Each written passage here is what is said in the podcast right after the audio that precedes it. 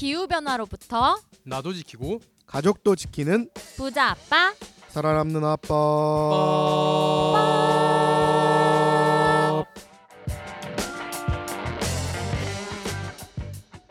안녕하세요. 팟캐스트 부자 아빠 살아남는 아빠입니다. 기후변화로 급변하는 경제산업 구조 속에서 우리들의 가족도 지키고 재산도 지킬 수 있는 방법을 지금부터 알려드립니다. 네, 오늘도 함께하고 있는 저스틴쌤, 다울쌤 소개드립니다. 안녕하세요. 안녕하세요. 네, 안녕하세요. 당연히 제가 진짜 오랜만에 여기 나온 것 같거든요. 네, 저희가 좀 휴방도 하고 그래서 되게 오랜만에 찾아뵙는데요. 네네네. 어떠신가요? 저는 사실 아직도 좀 시차 적응이 안 되고 있습니다. 네. 최근에 저스틴 쌤이 또 해외에 다녀오셨다는 소문을 들었어요. 예, 제가 그 해외에서 좀 글로벌 회의가 있어서 사실 뭐 이런 비행기 타는 걸 좀 자제를 해야 되는데 그래도 어쩔 수 없이 이번에 좀 갔다 왔거든요. 네. 근데 갔다 온 곳이 어디냐면 풍차의 나라 어딘지 아십니까? 네덜란드. 역시 요즘 아직 네덜란드에 갔다 왔는데 저는 거기에 가서 여러 가지 좀 많은 것을 느꼈어요. 암스테르담이 자전거의 도시로 유명하거든요. 그래서 거기에서도 우리나라의 미래가 또 이 속에서도 배울 수 있는 부분이 없을까 이런 고민도 했었고요. 그런 것들을 오늘 팟캐스트 그래서 조금 더 얘기를 할 수 있지 않을까 생각이 듭니다. 네, 네덜란드가 자전거 제도가 굉장히 잘 되어 있는 그런 나라였군요. 네, 맞습니다. 우리나라는 그 자전거 타시는 분들 인프라가 잘 안 돼 있어서 타는 사람도 위험하고, 맞아요. 또 반대편에서 보면은 자란이라는 별명이 있을 정도로 자란, 예, 위험하기도 한데. 자란이 뭔가요? 자란이요? 자전거와 고라니를 합친. 고라니 갑자기 튀어나와서 놀라는 것처럼. 그래서 자란이라고 하는구나. 저 처음 알았어요. 운전하는 사람들 입장에서는 또 놀라기도 하잖아요. 킥보드를 가지고 원래 하던 얘기가 아닌가요? 킥단인가? 그래요? 네. 근데 킥단이도 있겠네요. 킥보드도 진짜 위험하게 튀어나올 때가 있으니까. 근데 네덜란드는 인프라도 잘 돼 있고 그리고 또 평지가 많고 자전거 속도도 잘 낼 수 있어서 오히려 암스테르담에서는 어설프게 그 걷다가 자전거에 정말 크게 칠 수 있어서 되게 조심해야 돼요. 사실 그 나라는 우리는 자전거가 뭔가 레저 이런 용도로 우리 따릉이 타고 다니시잖아요. 그런데 거기는 진짜 아주 시리어스한 교통수단입니다. 이동수단이고요. 상당히 이제 교통 수송 분담률에서 많은 부분을 차지하고 있고 그런 부분에서 뭐 우리나라와 정말 많은 차이가 있거든요. 네. 그런 게 조금 흥미로운 부분인 것 같아요. 그렇군요. 네, 또 저희가 좀 오래됐지만 지난번에 해커톤에 관한 방송을 했었어요. 기후정책 해커톤을 하면서 거기에서 이제 상을 타셨던 분들 중에 한 분이 자전거 전용 도로를 만드는 정책을 이제 제안을 했었죠. 네, 맞습니다. 그래서 또 댓글을 많은 분들이 달아주셨는데요. 다울쌤이 소개해 주시겠어요? 네, 팟빵에서 기노님이 해커톤을 통해 환경에 관련된 정책을 고안해내고 발표해 주신 분들 모두 대단하고 존경스럽습니다. 해커톤에서 나온 여러 정책이 잘 반영되어 앞으로 친환경 정책이 많이 실행됐으면 좋겠습니다. 라고 댓글 남겨주셨네요. 네, 그리고 휴 윌리엄스 님이 유튜브에서 정부에서 세금을 자신들 배불리는 데 쓰지 말고 이런데 제대로 과감한 지원이 이루어지길 바랍니다. 일자리 주거가 안정되고 이제도 바라볼 수 있는 세상이 되길 함께 공감하고 응원합니다. 라고 해주셨네요. 감사합니다. 저희는 광고 듣고 메인 소식 전해드리도록 하겠습니다. 안녕, 난 생물다양성 캠페이너 최태영.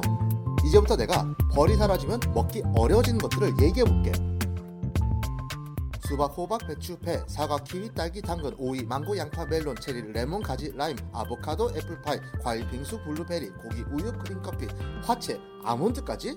이거보다도 더 많다고? 꿀벌을 살리고 싶지? 그린피스와 함께 정부에 꿀벌을 지켜달라고 요구해줘. 네, 안녕하세요. 오늘은 또 얼마 남지 않은 제22대 국회의원 선거에 대해서 저희가 이야기해보려고 하는데요. 쌤들, 국회의원 선거날이 혹시 언제인지 아시나요? 뭐 모를 수가 없죠. 언젠가요? 국회 출신입니다. 네. 저는 또 다음 달에 하루 쉰다는 생각 때문에 다다음 달인가요? 다음 달인가요? 네, 다다음 달이죠. 4월 10일. 네. 예, 뭐 방송 뭐 일에 따라서 뭐 좀 다르겠지만 뭐 하루 쉰다는 그런 생각? 사실 뭐 그것 때문에 뭐 기억을 한다는 건 아니고 어쨌든 우리가 지구를 위해서 그리고 우리를 위해서 투표할 수 있는 날이잖아요. 맞습니다. 우리가 많은 기후 행동을 하지만 그중에서 실제로 이제 정책을 바꾸는 것이 상당히 중요한데 그 정책을 바꾸는 힘이 바로 유권자들한테서 나온다고 저는 생각을 해요. 네. 그래서 그런 힘을 행사할 수 있는 날 기대가 됩니다. 그렇죠. 뭐 보통 우리가 정치권이 하는 것들을 보면 사실 정치 혐오가 많아지잖아요. 네. 보기도 싫어하고. 근데 결국 정치에 무관심했을 때 그에 따른 가장 큰 악영향은 우리 정체가 악화되면 우리 삶이 악화되는 거니까 그래서 정치에 관심도 가지고 선거에도 관심을 가져야 되는데 특히나 이번 선거가 연령별 유권자 수에서 사상 최초로 60대 이상이 네. 이제 만 18세부터 30세까지 즉 30대 이하를 넘어선 선거여서 기후위기에 어떻게 보면 더 직접적인 영향을 받는 당사자인 30대 이하 유권자들이 적극적으로 자신의 소중한 한 표를 또 행사할 필요가 있다고 생각을 해요. 네. 보통 투표율 보면은 60대 이상은 80%가 넘잖아요. 맞아요. 그리고 30대 이하는 지난번에도 60%가 안 됐었거든요. 그러니까 적극적으로 자신들의 권리를 행사를 해야 또 우리가 원하는 변화가 또 일어나지 않을까 싶습니다. 물론 60대 이상 어르신들 중에서도 기후위기에 대해서 적극적으로 투표하시는 분들도 이번에 최근에 나온 조사 보니까 또 많더라고요. 어쨌든 투표는 일단 하고 봐야 된다. 맞습니다. 네. 또 저희가 소중한 우리의 권리를 또 행사하기를 네, 바라고요. 그런데 지금까지는 이 국회의원 선거에서 좀 많이 아쉬웠던 점이 있었는데요. 바로 기후위기 문제가 핵심 정치 의제로 다뤄지지가 못했던 거예요.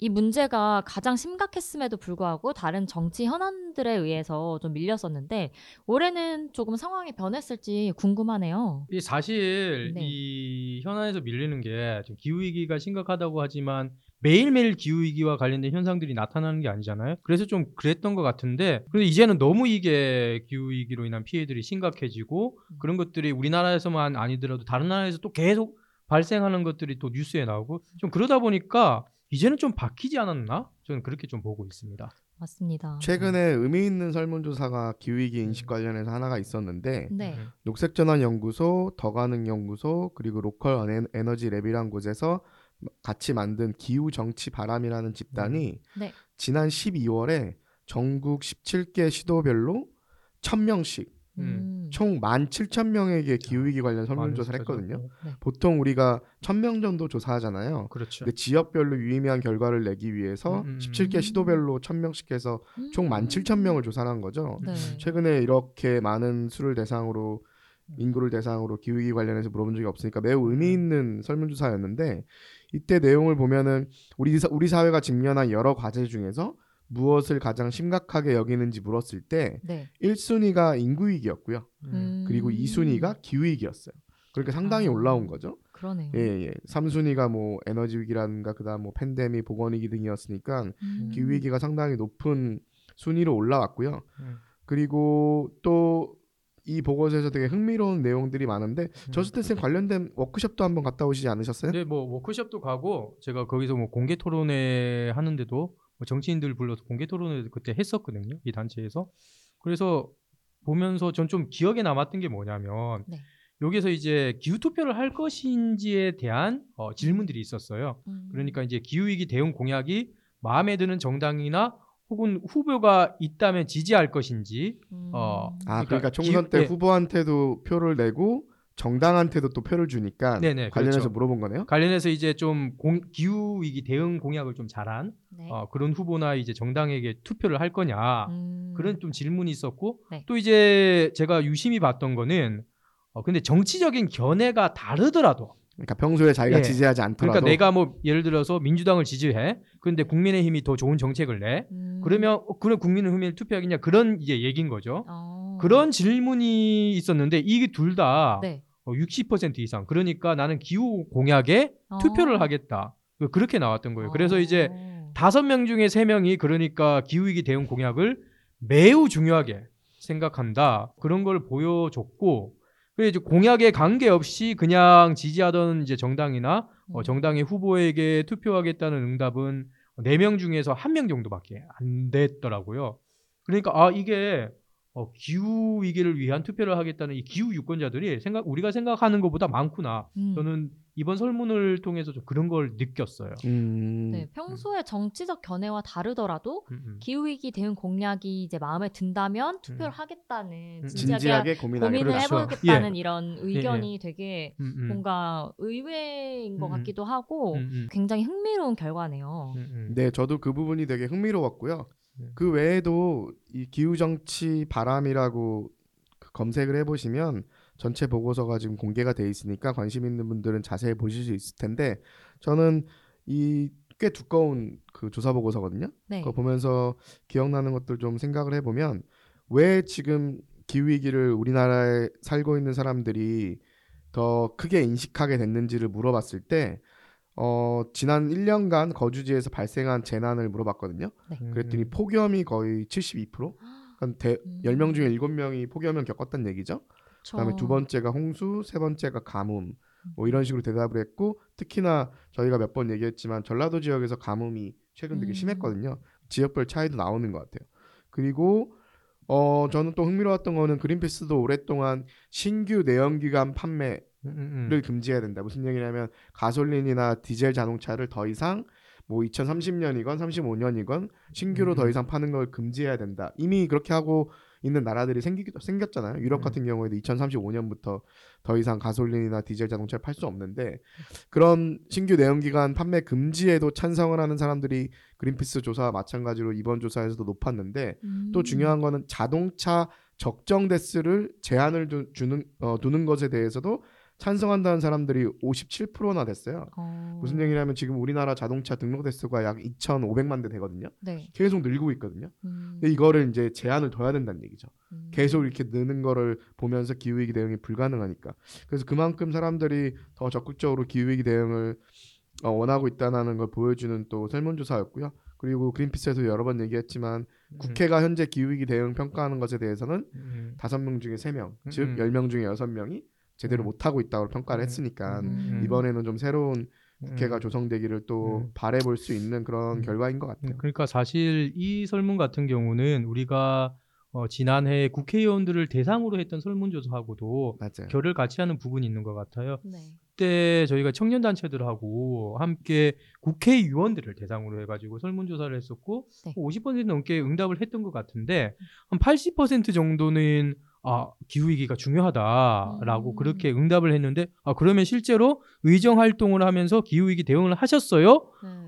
그 부분과 관련해서 어떤 일을 했냐고 물었을 때 자기가 한 일을 적으신 분들은 30% 정도밖에 사실 안 됐었거든요. 그리고 잘 아시겠지만 우리 기후특위 같은 경우도 상서라도 안 됐었고, 그리고 입법권도 가지지 못하면서 그냥 회의만 하고 이제 끝나게 된 그런 경우. 그래서 결국 이 행정부를 좀 견제하지 못했던 이런 부분들도 있었기 때문에 그런 것들이 이런 설문조사에도 조금 반영이 되지 않았을까라는 생각도 드네요. 맞네요. 막상 기후위기 문제가 중요하다곤 하지만 제대로 된 실천의 방안들이나 실천책이 아직은 없었다라고 이제 알 수 있을 것 같은데요. 설문 내용을 보니까 예전에 비해서 그래도 기후위기에 대한 인식이 조금은 바뀌고 있는 것 같아요. 그렇습니다. 네, 아까 앞서서 말씀하셨던 것처럼 저희가 몸소 체험하고 있는 게 달라져서 그런 것 같은데, 뭐 폭염도 당연히 저희도 이제 경험을 하고 있고 이런 심각한 기후위기 속에서 이제 현재 정부는 또 어떻게 대응하고 있는지 궁금한데요. 근데 사실 이거는 제가 여기 팟캐스트에 나와서 네. 누누이 얘기를 했던 것 맞습니다. 같은데요. 결국엔 좀 세대 간 기후 불평등을 만들고 있는 게 가장 큰 문제인 것 같아요. 그 각 정당들마다 조금씩 자신들이 추구하는 방향 때문에 조금씩 다른 정책이 나올 수는 있잖아요. 네. 하지만 가장 중요한 것은 그래서 최대한 빨리 어떻게 온실가스를 감축을 할 것인가, 그리고 그 온실가스를 감축을 하는 것을 청년이나 아동들이 나중에 컸을 때 그 사회생활을 더욱 적극적으로 했을 때 그 사람들이 다 줄이도록 책임을 미루지 말아야 한다는 거잖아요. 네. 그런데 지금 우리나라 계획은 제가 계속 얘기를 하는 이 탄소 예산이란 게 45억 톤밖에 안 남았는데 우리 정부가 2030년까지 90%를 다 써버리겠다. 이게 원래 2100년까지 써야 되는 거잖아요. 아니죠. 평생 2050... 동안이죠. 평생. 2050년 탄소 예산이라는 것은 평생이죠, 평생. 왜냐하면 그러니까, 예, 1.5도 증가를 위해서 정해진 탄소 예산이 있는 건데 원래는 탄소 중립되는 시점인 2050년까지. 그러니까 2050년이라고 예, 말은 할 수는 있지만, 그쵸. 예. 아. 그래서 어쨌든 예, 그 똑같은 말입니다. 네. 탄소 중립을 이루기 전까지 네. 우리가 이제 탄소 중립 한다고 했잖아요. 네. 그럼 탄소 중립 이루기 전까지는 35억 톤으로 제한을 해서 45억 톤만 쓰면서 탄소 중립으로 가야 되는 거죠. 네. 그렇습니다. 저스틴 쌤이 정말 이 방송뿐만 아니라 매일매일 누누이 이제 이 탄소 예산을 지적을 해주시는데요. 예, 탄소 예산 전도사가 되어가고 네, 있습니다. 네, 우리가 이 지구를 지키기 위해서는 절대로 넘어서는 안 될 탄소 배출량이라고 아시면 될 것 같습니다. 네, 맞습니다. 그 데이트를 하거나 연애를 할 때도 네. 넘어서는 안 될 선이 있잖아요. 그런 것처럼 이 지구를 그렇죠. 지키기 위해서는 넘어서는 안 되는 네. 선. 더 이상 배출하지 안 되는 선, 배출하면 네. 안 되는 이 선입니다. 근데 원래 데이트할 때는 그 넘어서는 안 되는 선을 열심히 넘기 위해서 항상 노력을 하잖아요. 열심히 넘기 위해서 노력하나요? 아니죠. 넘지 않기 위해서 노력을 하죠. 넘지 않기 위해서 노력을 하나요? 예, 네. 그렇죠. 얘기하는 게 서로 다른 것 같아요, 지금. 네, 어쨌든. 네. 예, 네, 그래서 지금 사실 이 기후위기라는 게 이렇게 중요한 아젠다가 됐는데 이번 정부 들어서 가장 아쉬운 거는 주요 국정 아젠다에서 기후위기 대응이 빠져 있는 거죠. 그 다음에 뭐 잘들 아시는 것처럼 이번 정부의 기후에너지 정책이라고 내세울 만한 거는 원전 확대 정책밖에 없는데 이거는 원전에 대한 호불호를 떠나서 기후위기 대응 정책의 매우 일부분이거든요. 네. 그러니까 원전을 반대하냐 찬성하냐 여부를 떠나서 저희 그린피스는 당연히 원전이 너무 비싸고 위험하고 너무 느려서 기후위기의 해결책이 될 수 없다고 믿지만 그리고 사실이기도 하고 근데 이런 호불호를 떠나서 어쨌든 기후위기 정책을 펴야 되는데 이 정부에서는 원전 확대 빼놓고는 딱히 추진하고 그렇죠. 있는 기후위기 정책이 없어서 그거 맞아요. 자체가 기후위기 대응을 매우 정쟁화시켜서 접근하고 있다는 생각을 지울 수가 없어서요. 그게 가장 큰 문제인 것 같아요. 사실 그 다울쌤이 얘기를 해주신 것처럼 그래서 뭐 원전 이런 표면적으로 얘기하잖아요. 원전과 재생에너지의 균형적인 뭐 확대를 얘기를 하는데 지금 태양광 같은 경우에는 발전이 이제 매년 우리나라가 한 5기가 정도까지 매년 늘어나는 게 제일 많이 올랐을 때 그 정도까지 갔거든요. 그런데 지금은 3기가 이하로 다시 떨어졌어요. 이게 설치되는 양이 점점 더 이제 늘어나야지 어쨌든 우리가 지금 정부의 계획의 목표도 이제 달성할 수 있을까 없을까인데 네. 오히려 지금은 떨어지고 그리고 예산도 정부에서 처음에 그 재생에너지 확대 예산을 줄였죠. 네. 그러다가 다시 국회에서 그게 어쨌든 다시 되산하긴 했지만, 맞습니다. 그러니까 뭐 표면적으로 얘기를 하는 것과 달리 지금 원전에만 지금 완전 올인을 하고 있는 좀 그런 모습이니까 사실 지금 정부가 기후 위기에 대한 진정성 이런 부분에서 저는 네, 좀 관심도 예, 부족하고 예, 그렇습니다. 이게 수치로 한번 비교를 해보면 보통 우리가 에너지 전환을 얘기할 때 우리나라처럼 선진국이면서 산업국가인 독일이 어떻게 보면 엄마 친구 아들 같은 존재잖아요. 제일 잘하고 있는 국가인데 우리가 2020년에 1년에 증가한 태양광 설비 용량이 한 5기가와 정도 됐거든요. 네. 독일도 2020년에 5기가. 그러니까 우리가 거의 독일을 따라잡았던 상황이었어요. 네. 독일이 사실 우리보다 영토도 넓고 그리고 한국보다 오히려 그 태양광선은 더 적은데 우리가 더 일조량이 좋거든요. 근데 2020년에 우리가 따라잡아서 거의 동일선상까지 쫓아갔었는데 지금 저스틴 쌤 얘기한 것처럼 작년 2023년에 우리나라는 3기가도 안 되게 다시 줄어들었고 독일은 5기가에서 14기가로 늘어났거든요. 1년에 늘리는 게 빠르게 14기가까지 늘어난 거죠. 네. 그러니까 2020년에 3배로 증가를 했는데 2020년 대비해서 작년에 3배로 증가했는데 우리나라는 2020년 대비해서 절반 조금 넘게 줄어들어 버렸으니까 참 엄친아를 따라가기도 힘들어 죽겠는데 지금은 오히려 쫓아가다가 갑자기 중간에 멈춰서 맞습니다. 달리다가 걷고 있는 느낌? 이런 부분들이 많이 아쉽죠. 그래서 뭐 혹시나 또 이런 얘기를 해요. 아 그런데 그게 왜 그러냐면 이 일부에는 태양광을 너무 많이 설치를 해가지고 막 그 태양광 이 전력이 남아 돌고 그래서 출력 제어하고 뭐 그런 문제도 네. 생기고 그래서 송전망 문제도 생기고 막 이런 얘기를 해요. 또 그러면 이제 정부 쪽에서는. 근데 우리가 그렇다면 또 최대한 전원을 이렇게 분산을 해서 네. 뭐 지붕 같은데 이런 건물 같은데 좀 자급자족을 최대한 많이 하는 시스템으로 하면 그런 문제들을 좀 해결을 할 수가 있어요.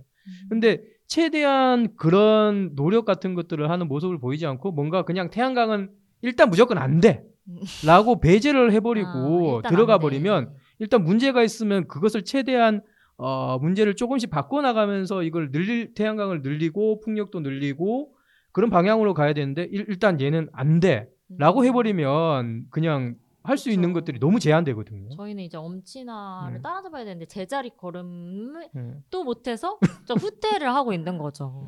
뭐 조금씩은 앞으로 가고 있습니다. 후퇴까지는 네. 뭐 어쨌든 늘어나고 있으니까 네. 늘어나는 속도가 확 줄어들어버렸으니까. 네, 오늘은 저희가 22대 국회의원 선거를 맞아서 우리 국민의 기후위기 인식과 또 현 정부의 기후변화 대응이 어떤지, 뭐 문제점이 있는지 뭐 그런 것들에 대해서 알아봤는데요. 다음 주 2부에서는 정당들의 기후위기 관련 공약을 저희가 또 짚어드리면서 어떤 게 있는지 소개해드리는 시간을 갖도록 하겠습니다. 감사합니다. 감사합니다. 감사합니다.